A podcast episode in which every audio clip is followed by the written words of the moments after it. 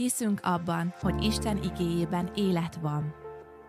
Hiszünk abban, hogy képes megváltoztatni az életünket. Ezért tanulmányozzuk hétről hétre, mondatról mondatra. Hiszünk abban, hogy ha jobban megismerjük a Bibliát, azzal jobban megismerjük a szerzőjét, Istent. Kapcsolódj be hozzánk, és ismerd meg velünk együtt a Bibliát.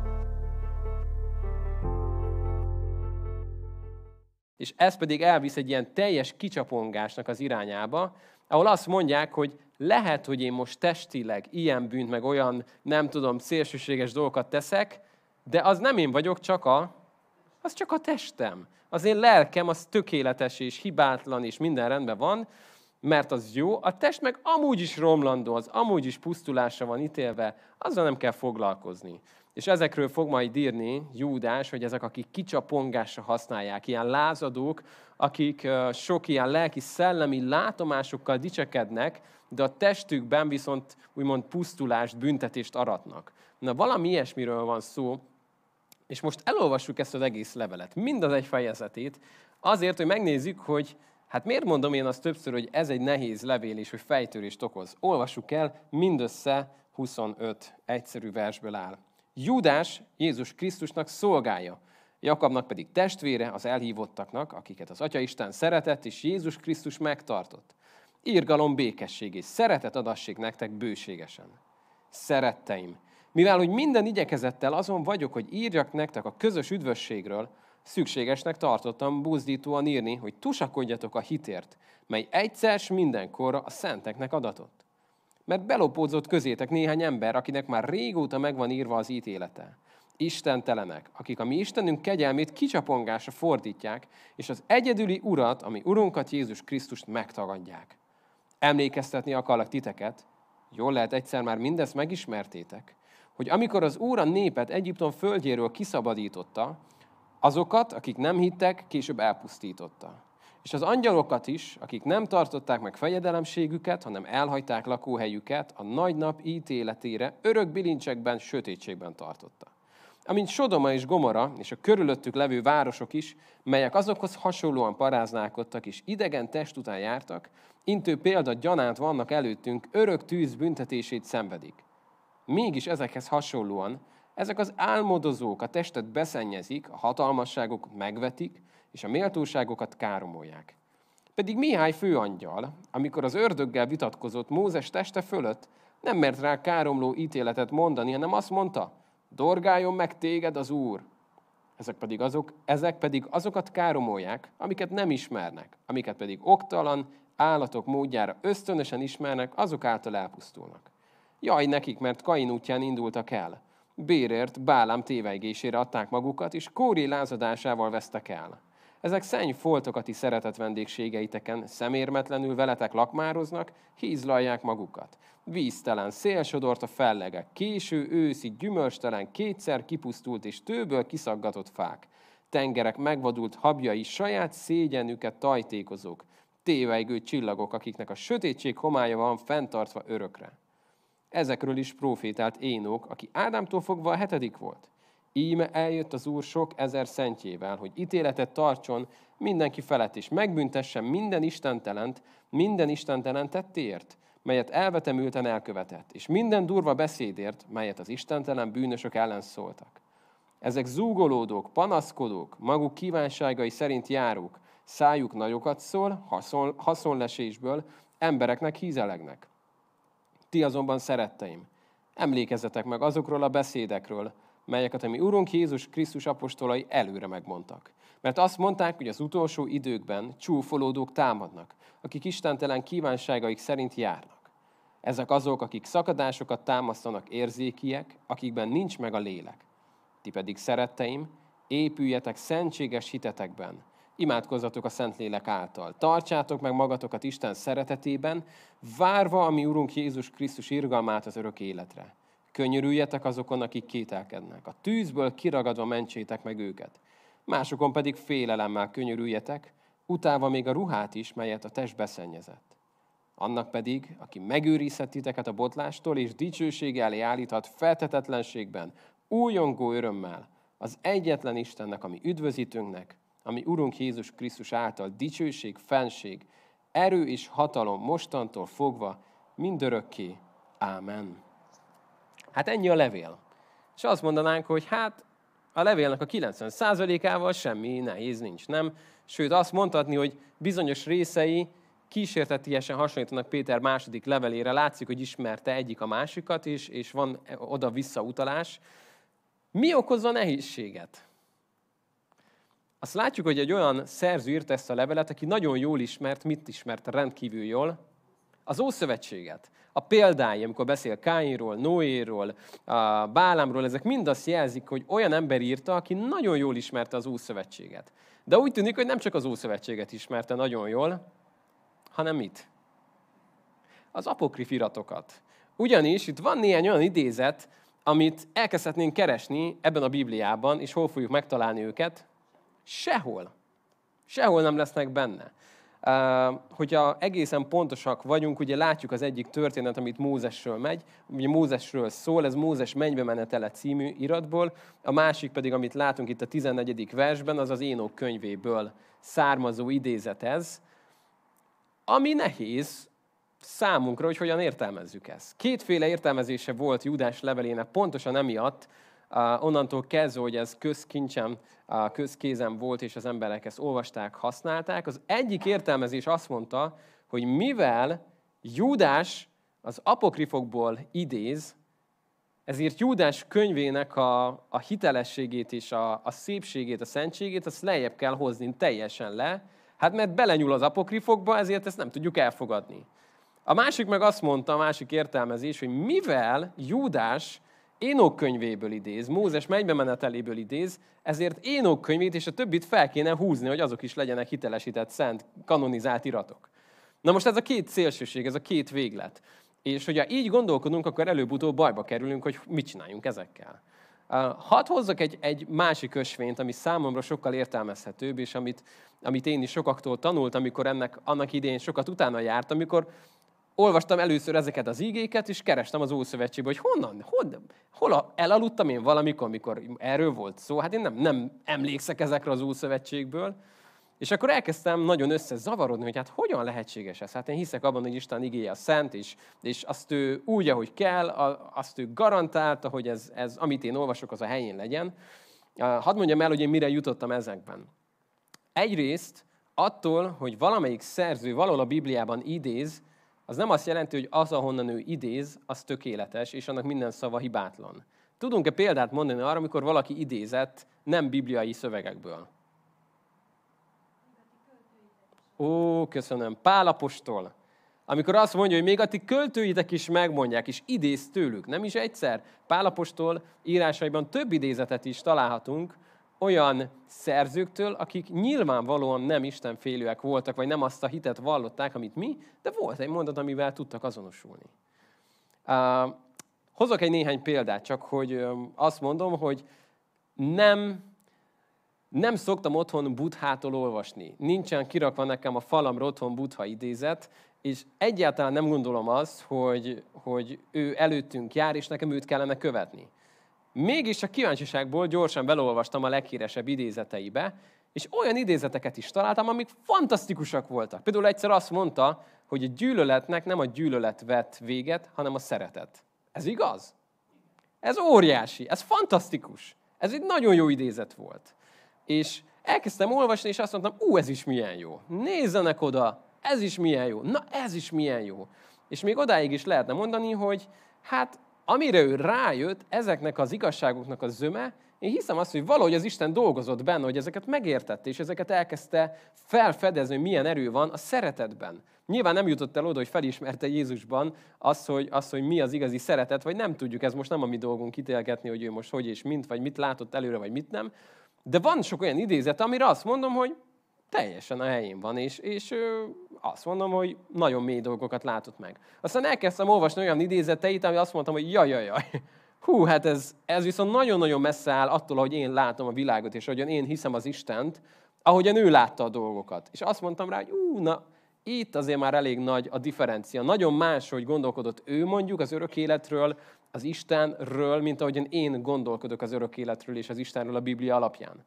Tehát azt mondhatni, hogy vannak dolgok, amik fantasztikusak, és még azt is lehetne mondani, hogy, hogy egy beszélgetésben mondhatnánk, hogy tehát tudod hogy a Butha is elmondta ezt egyszer, és ez milyen jól mondta, de ez nem azt jelenti, hogy innentől kezdve a Buddha a szentírás, és amit ő mond, az tökéletes.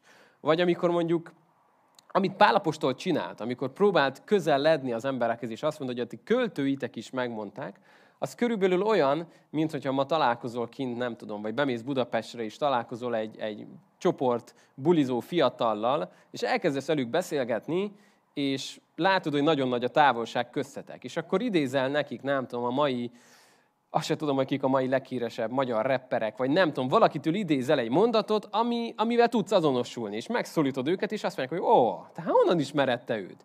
Hát is mondod, hogy tudod, amit mondott ebben az énekben, azzal egyetértek teljesen. És pont erről szeretnénk most veled beszélgetni, és lehet, hogy ez egy olyan híd, ahogyan Pálapostól hídat épített. Na de ez nem azt jelenti, hogy minden, amit ez a rapper énekel, azzal én egyetértek. És az mélységesen azt mondom, hogy az Istentől van minden egyes része. Úgyhogy talán egy óvatos hozzáállás az, hogy azt mondjuk, hogy Júdás nem beemelte a Szentírásba Énok könyvét és Mózes mennybe menetelét, hanem ebben a korban fontos azt látnunk, hogy ezek az iratok, Mózes mennybe menetele, Énok könyve, ez nagyjából mondjuk azt, hogy sokak által ismert volt. Ha nem is mindenki által, de nagyon sokan ismerték, olvasták, és Júdás tudott ebből valamit beemelni, ami lehet, hogy a helyén volt. Sőt, úgy, úgy idézi, hogy ez tényleg a helyén volt, és azzal nem volt semmi baj de nem az képviselte ezzel, hogy hát akkor mostantól tessék ez beemelni oda, hova talán nem kellene.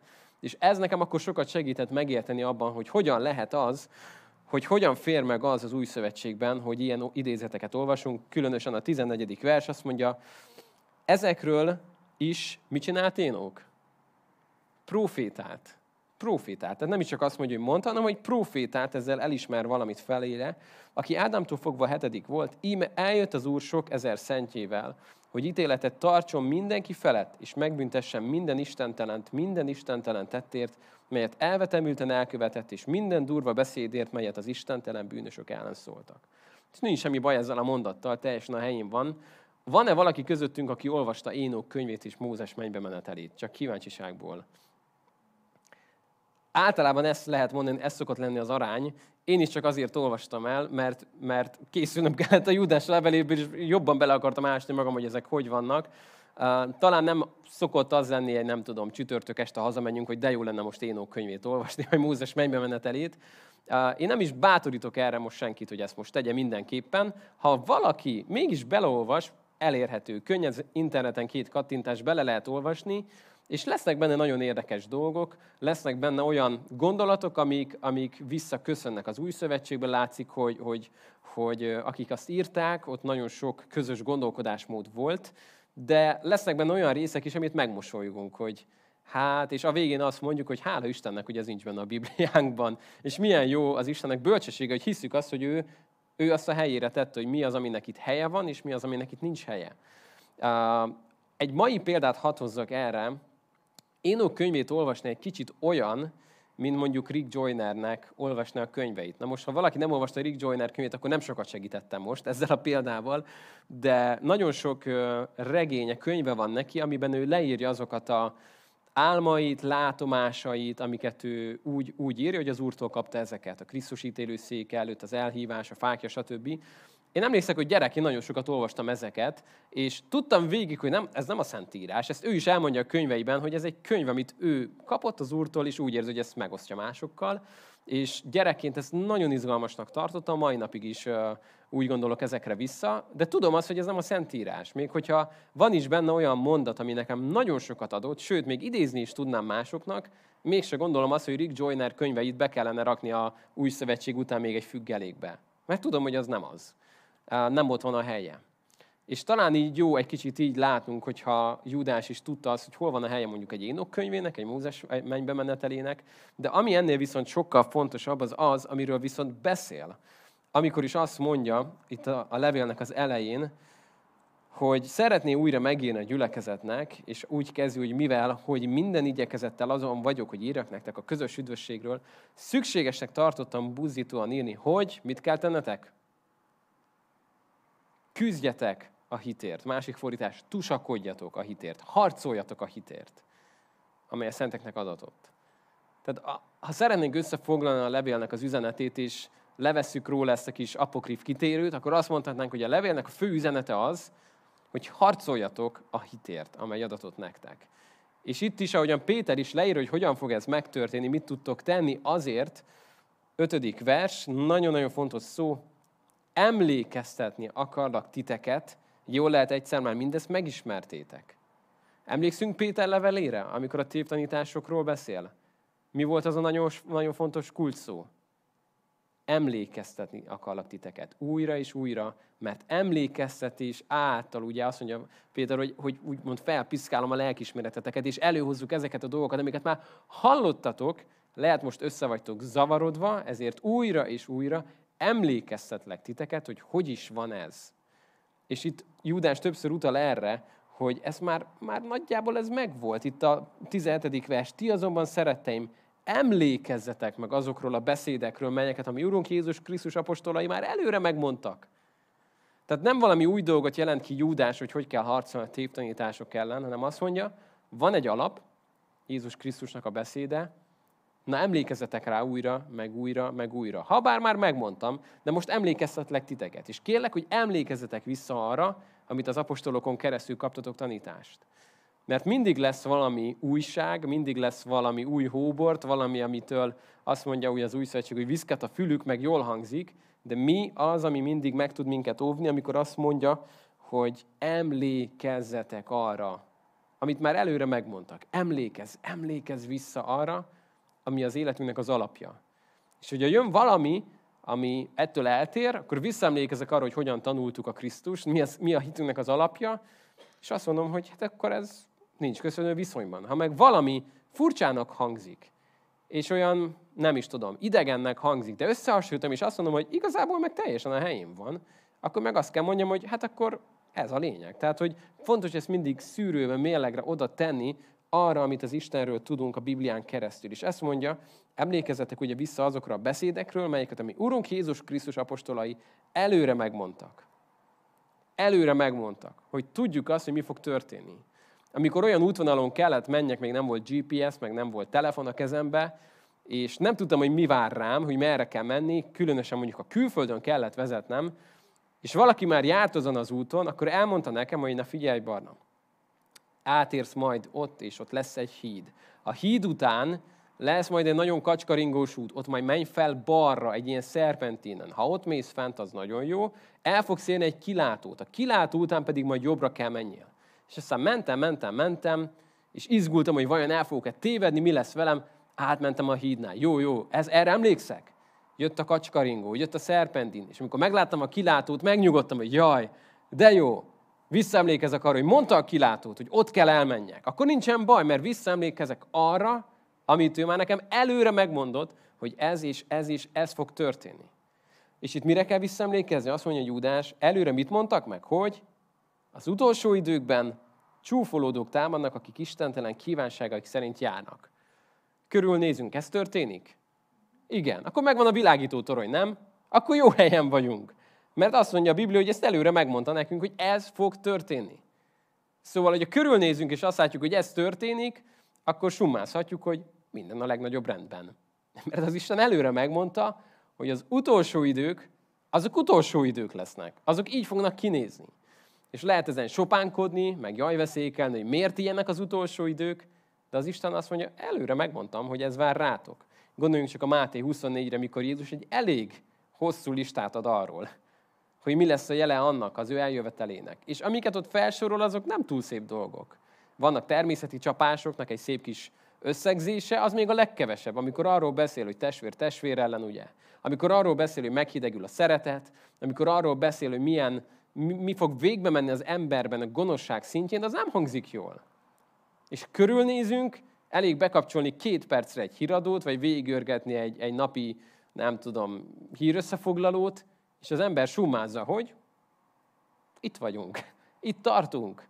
Szóval, ha nekem megmondták, hogy a világító torony után megérkezek, akkor én már örülök a világító toronynak, hogy jó, helybe vagyok, mert mindjárt megérkezek. Na most, mivel ezt előre megmondta, hogy ez fog történni, Jézus kijelentette ezt nekünk, látjuk mindezt a szörnyűséget, ami zajlik a világban, akkor summázhatjuk, hogy egy kanyar, és ott vagyunk, nem? Nyilván lehet arra nézni, hogy milyen szörnyű ez a világító torony, és omladoznak a falai, és jaj, de csúnya, mert lehet, hogy tényleg csúnya. Vagy mondhatjuk azt, hogy végre már, hogy itt a világító torony, mert akkor az azt jelenti, hogy egy kanyar, és megérkezek oda, ahova kell. És ezért mondta Jézus azt, hogy amikor ezek pedig elkezdődnek, akkor azt mit is mond? Egy, egyenesedjetek fel, emeljétek fel a fejeteket, mert közeledik a ti megváltásotok. És ez az, amit ma az utolsó időkben élve újra és újra kell emlékeztetni magunkat, hogy az, hogy ebben élünk is, hogy ilyen időszakban élünk, ez nem azt jelenti, hogy rettegni, félni, aggódni és stresszelni kell, meg panaszkodni egész nap. Azt mondja Jézus, ha ezt meglátjátok, hogy ez történik, egyenesedjetek fel, emeljétek fel a fejeteket, mert közeledik a ti megváltásotok. És amiről pedig Júdás beszél az az, hogy az utolsó időkben sok nehézségről beszél a tévtanítások kapcsán is, amiről beszéltünk. Mit kell ezért tenni az egyháznak? Küzdeni a hitért. Megragadni, harcolni érte a tisztaságáért, annak a szentségért, annak a szépségért. És itt mond néhány nagyon egyszerű tanácsot. Ti pedig szeretteim, itt a 20. verstől, épüljetek szentséges hitetekben. Imádkozzatok a Szentlélek által. Szóval azt mondja, hogy egy ilyen időszakban, amikor minden a rombolás van, ti épüljetek a hitetekben, imádkozzatok a Szentlélek által, tartsátok meg magatokat Isten szeretetében, várva a mi Urunk Jézus Krisztus irgalmát az örök életre. Szóval azt mondja, épüljünk a hitünkben, nem pedig fent egy, nem tudom, kilátóból nézzük, hogy mik történnek, hanem mi épüljünk felfele, ez a dolgunk. Imádkozzunk a Szentlélek által. És mi volt a harmadik? Maradjunk meg az Istennek a szeretetében akkor szokott a Biblia valamit parancsolni, hogyha nagyon könnyű azt nem csinálni. Nagyon könnyű valamit elrontani, akkor szoktam mondani, hogy mire kell figyelni. Úgy látom, hogy nagyon könnyű ma nem megmaradni az Isten szeretetében. Pont ezért a Biblia parancsolja, hogy maradjatok meg az Isten szeretetében. János 15-re csak visszautalunk egy pillanatra. Maradjatok én bennem, és az én beszédeim maradjanak ti bennetek. Mert nélkülem Semmit sem tudtok cselekedni. Semmit. Ezért az egyik kulcs, amiről Judás beszél, hogy maradjatok meg, tartsátok meg magatokat az Isten szeretetében. Ez egy nagyon fontos dolog. És nagyon kell ezt levetíteni a saját életünkben. Mit kell nekem azért tenni, hogy megmaradjak az Isten szeretetében? Hogy ne tudjanak onnan kilökni hogy ne tudjon valaki kibosszantani onnan, vagy feldühíteni, hogy onnan kiessek, hanem bennem maradjak az Isten szeretetében. Várva a mi Urunk Jézus Krisztus irgalmát az örök életre. És egy utolsó dolog a vége fele, könyörüljetek azokon, akik kételkednek. A tűzből kiragadva mentsétek meg őket. Hát ez nagyon érdekes. Szóval Judás nem azt mondja, hogy ti, akik most jók vagytok, és nem mentetek el itt ezzel a mindenféle irányzattal, ti üljetek fel a magas lóra, mert ti vagytok a szuperek. Ti vagytok az elit hívők. Aki meg eltért, az köbdössétek, átkozzátok, szidjátok, beszéljétek ki a háta mögött. Nem, azt mondja, mit kell csinálnod a kételkedőkkel, vagy a felé, akik elmentek? Könyörülni, azt mondja, könyörüljetek azokon, akik kételkednek. A tűzből kiragadva mentsétek meg őket. És mond még egy érdekes dolgot, másokon, másokon pedig félelemmel könyörüljetek, utána még a ruhát is, amelyet a test beszennyezett. Szóval azt mondja Judás, hogy nem kell azonosulni azzal, amit csinálnak, mert azt mondja, a ruhát még utáljuk attól, de, de a ruhát viselő embert nem. Hanem azt mondja, azt meg ki kéne ragadni onnan, amiben éppen benne van, abban a kicsapongásban, abban a bűnben. Azt mondja, félelemmel, de könyörülve azon. Nagyon érdekes dolog ez. Nem régen nagyon idős lelkipásztorral beszélgettem erről, és elmondta, hogy van most az ő gyülekezetükben egy ember, aki aki fiatal megtérése után volt egy, egy nehéz helyzet, valamit elkövetett, a gyülekezet nagyon rosszul reagálta le, kiutálták a gyülekezetből, ő eltűnt, megsértődött, teltek az évtizedek, talán 60 év telt el, mert utána visszakerült a gyülekezetbe nagyon nehéz, nehezen, mert nagyon magába hordozta azt, hogy nem azt, nem azt a könyörületet érezte, hanem sokkal inkább a bírálatot mindenki részéről. És arról beszélgetünk ezzel a lelkész társammal, hogy mennyire érdekes az, hogy ki utálni sokkal könnyebb egy embert, mint Krisztushoz szeretni, nem? sokkal könnyebb kiutálni valamit. Hogyha valakibe hibát látunk, megtaláljuk a fogást, hogy na ezt te rosszul csinálod. És lehet, hogy mi magunk legalább annyira vétkesek vagyunk, csak nem látványos dolgokban. Lehet, hogy ő egy látványosat vétkezett, mi meg mondjuk küzdünk az önzőséggel, vagy az irítséggel legalább annyira, na de az nem olyan könnyű megfogni, nem? Hogy valaki azt mondjuk, hogy te irigy vagy, vagy önző vagy. És arról beszélgettünk, egy, előjött egy régi mondás, ami azt mondja, hogy nincs még egy olyan hadsereg a világon, amely megöli a saját sebesültjeit. Ez egy nagyon érdekes dolog. Hogy hogyan lehet úgy megtartani a tisztaságot, a szentséget, hogy közben, amiről itt Júdás beszél, félelemmel könyörülve azokon, akiken csak tudunk, és azokat valahogy vissza szeretni az Istennek a szeretetébe. Nagyon nehéz helyzet, és nem is mindig lehet általánosságban, ez, ez minden helyzet nagyon más és nagyon, de magunknak ez egy nagyon fontos tanulság, amiről Júdás beszél. Épülni a hitben, Szentlélek által imádkozni, megmaradni az Istennek a szeretetében, várva azt, amire elhívott minket, és könyörülni. Könyörülni, könyörülni, könyörülni. És annyira szép, hogy a Júdás ezt elmondja, hogy ez nem azt jelenti, hogy egyetértesz azzal, amit az illető csinált, hanem azt mondja, hogy még a ruhát is gyűlölve, amit beszennyeztek. Nem sokat tudunk arról, hogy milyen kicsapongások voltak, de ezekből ítélve elég, elég zűrös helyzetek voltak ezek. Azt mondja Júdás, hogy azt gyűlölve még a ruhát is. De félelemmel próbálni kiragadni ezeket az embereket. És mindez a sok-sok nehézség és sok-sok, hát nehéz mondat után az új szövetség egyik legboldogabb mondata következik zárásképpen, annak pedig, aki megőrizhet titeket a botlástól. Szóval itt egy érdekes dolog. Azt mondja Júdás, hogy ti most ugye nem vagytok benne abban a téptanításban, amiről írt, de azt mondja, ki őrizhet meg titeket a botlástól? Az élő Isten. Ő az, aki megőrizhet titeket a botlástól. Ő, ő az Isten. És ezt nagyon fontos tudnunk, hogy bárki eleshet, nem? Amíg az ember nem esik el, addig azt gondolná, azt gondolná, hogy ez vele nem.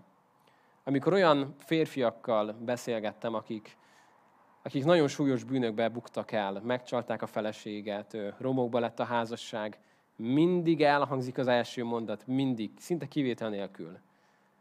Pedig biztos voltam, hogy ez velem soha nem történhet meg. Azt tudtam, hogy a szomszéddal, meg a mit tudom én, ez, meg az, meg a munkája, na hát az olyan erkölcsű ember volt, de abban biztos voltam, hogy velem ez soha nem fog megtörténni. Jézus azt mondta, hogy aki áll, vigyázzon, hogy el ne essék. És azt mondja itt Júdás, hogy aki titeket megőrizhet a botlástól, az az Isten. Mert ezt mondja, hogy annak pedig, aki megőrizhet titeket a botlástól, dicsőség elé állított, feltetetlenségben, és itt jön egy nagyon érdekes kifejezés, újongó örömmel. Júdás pont arról ír, hogy ahova csak néz a gyülekezetekbe, tévtanítások vannak, zűrös helyzetek vannak, nehézségek vannak, mégis azt mondja, hogy újongó örömmel. Az egyetlen Istennek, ami üdvözítőnknek, ami Úrunk Jézus Krisztus által dicsőség, fenség, erő és hatalom mostantól fogva mind örökké. Ámen. Ezt mondja Júdás. Van egy újongó öröm annak az Istennek, aki megőrizhet minket. Emlékszek arra, amikor meglett a jogosítványom, 17 éves voltam, és én hát meg voltam arról győződve, hogy vannak emberek, akik nem tudnak vezetni, vannak, akik tudnak, vannak, akik nagyon jól tudnak, és vagyok én. És én nagyon jó, én vagyok a legjobb sofőr a világon, és, és jól ment a vezetés, hál' Istennek. Szóval jól mentek a vizsgák, minden úgy szépen ment, minden parkolás, tolatás, és azt gondoltam, hogy hát igen, vannak azok, akik baleseteket okoznak, meg jaj, meg minden, hát de azok nem tudnak vezetni, én meg tudok. És pont valami ilyesmi gondolatmenetben voltam egy-két napos jogosítvány, amikor tolattam, tolattam, hogy dur neki egy fának. És belenéztem a tükörbe, hogy hogy kiraktad azt a fát? Hogy került az oda? És Isten nagyon kegyelmes volt, mert hát a fának se lett nagyobb baja, a kocsinak se. De akkor nagyon megijedtem, hogy hát én azt gondoltam, pedig már két napja van jogosítványom. Hogy én egy nagyon tapasztalt sofőr vagyok, és velem ilyenek nem fognak megtörténni, de hát az lehetett volna egy ember is, akit nem láttam. Hogy, hogy nem láttam? Miért nem láttam? És Isten kegyelmes volt, hogy akkor úgy összetörte azt a büszkeségemet, és utána egy sokkal óvatosabb sofőr lettem. Miért mondom el ezt a példát? Mert amikor ilyenekről beszél Júdás, hogy tévtanítások, meg emberek, akik eltévedtek, meg kicsapongók, stb., akkor hajlamosak vagyunk arra gondolni, hogy azok mindig kik. Azok mindig ők, nem? Mindig beleillik valaki ebbe a szűrőbe, aki nem mi, hanem ő, meg ők. Hú, de jó lenne neki ezt hallani. Jaj, az is hogy eltévedt meg. Jaj, az is milyen kicsapongó, stb. És néha kell, hogy Isten a tükröt befele fordítsa, hogy mi. Hogy ez rólunk is szól. Hogy a mi életünk a helyén van-e. És lehet, hogy nincsenek nagy lexikális tévedések, vagy helyes mondjuk az Isten ismeretünk, de a farizeusok is elég jól ismerték az igét, mégis valami hiányzott az életükből. Nem biztos, hogy a igéket rosszul tudták, vagy éppen ott volt egy nagy probléma, hanem sokkal mélyebben a szívükkel volt egy óriási probléma. Ami néha nehezebben, nehezebben volt helyrehozható, mint amikor Jézus találkozott olyan emberekkel, akik semmit nem tudtak az írásokból szinte. Prostituáltként éltek, lenézetként, vámszedőként, de oda mentek Jézushoz, és a beteg találkozott az orvossal. Amikor viszont van valaki, aki azt mondja, hogy neki nincsen szüksége orvosra, azt meggyógyítani, az egy nagy kihívás. És ez fontos, ez az alázat, hogy ott legyen a szívünkben. Annak, aki megőrizhet titeket a botlástól. Mert ugye ez megvan, ez az alázat bennem, hogy az élő Isten az, aki meg tud engem őrizni a botlástól. Megteszek mindent, ami rajtam áll, vigyázok a szívemre, odafigyelek, építem a szentséges hitemet, imádkozok a Szentlélek által, igyekszek benne maradni az Isten szeretetében. Minden, ami rajtam áll, próbálom megtenni, de tudom azt mindvégig, hogy az Isten az, aki meg tud engem őrizni a botlástól. Hogy nem én vagyok az, hanem ő az, aki amit elkezdett, a jó munkát, az be is tudja fejezni a Krisztus napjára. És hogyha megvan ez az alázat, akkor az Isten tud ezzel valamit kezdeni. Mert azt nagyon jól tudjuk a Bibliából, hogy az alázatosoknak kegyelmet ad, a másiknak, a gőgösöknek, meg mit? Azoknak meg ellenáll. Valami nem jön össze, valami ütközik olyankor. Mert Isten keresi az alázatos szívet, keresi azt, aki ott van megtört szívvel, és, és akar többet, és megüresíti magát, hogy Uram, jöjj, és rajtam könyörülj. Hát itt most megállunk, mert Júdás könyve is megáll, és hát mondhatnám azt, hogy a nehezén túl vagyunk, de nem. Mert egyet lapozunk, a jelenések könyve jön. Úgyhogy egy nagyon izgalmas rész vár ránk jövő héten, ha Isten éltet minket addig. A Biblia utolsó könyvével fogunk foglalkozni. A jelenések könyvét körülbelül tíz évig lehetne tanulmányozni. Mi megpróbáljuk azt, hogy egy órába foglalkozunk jelenések könyvével, ami már maga lehetetlen küldetésnek hangzik, de mégis szeretnénk kicsit bele menni abba, hogy, hogy mi is ez a könyv, és hogyan olvassuk, amikor otthon olvassuk majd a következő tíz évbe. És amikor túl leszünk, a jelenések könyvén lesz még egy alkalom, amikor pedig szeretnénk Mózes 1-től jelenésekig mindegyik könyvről egy néhány mondatot összegezni, hogy felfrissítsük azt, hogy most mi is ez.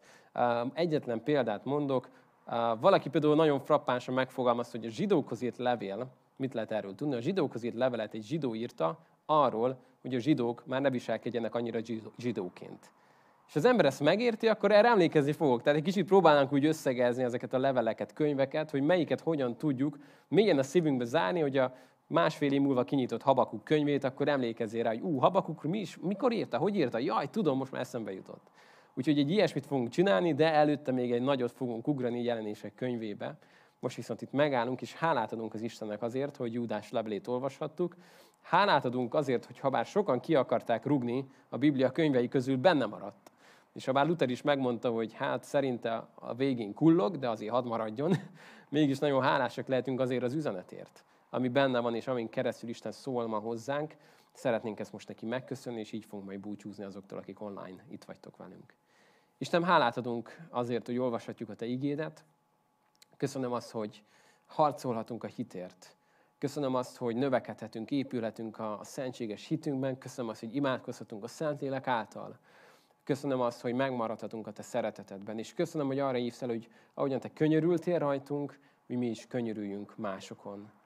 Kérlek, hogy vezess minket ebben. És szeretnénk, Uram, ezt mindezt azzal az újongó örömmel tenni, ami elérhető azoknak, akik benned vannak. A legnagyobb nehézségek közepette is. Akarjuk, Uram, ezt az újongó örömet a szívünkbe, és így akarunk téged látni, és várjuk azt, amit megígértél az örök életet. Köszönjük, hogy már közel van, szeretnénk készen lenni, szeretnénk munkában lenni, amikor eljössz értünk. Ámen. Hát Isten áldását kívánjuk azoknak, akik online követtek minket, mi még itt egy kicsit maradunk a teremben. Egy hét múlva, ha Isten éltet minket, akkor újra itt találkozunk jelenések könyvével.